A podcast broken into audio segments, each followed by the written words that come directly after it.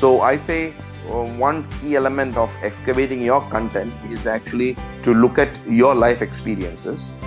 What did that experience teach you? And what does the audience get if they implement that? So I call it the ERP formula experience, resources, and payoff.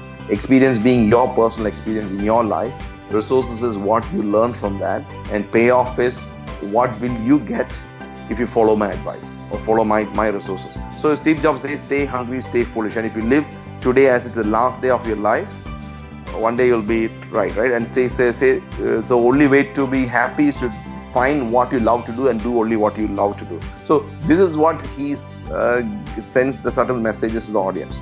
And the iconic figure comes also because of who they are, not just because of speech. Because he is also someone who lives their message.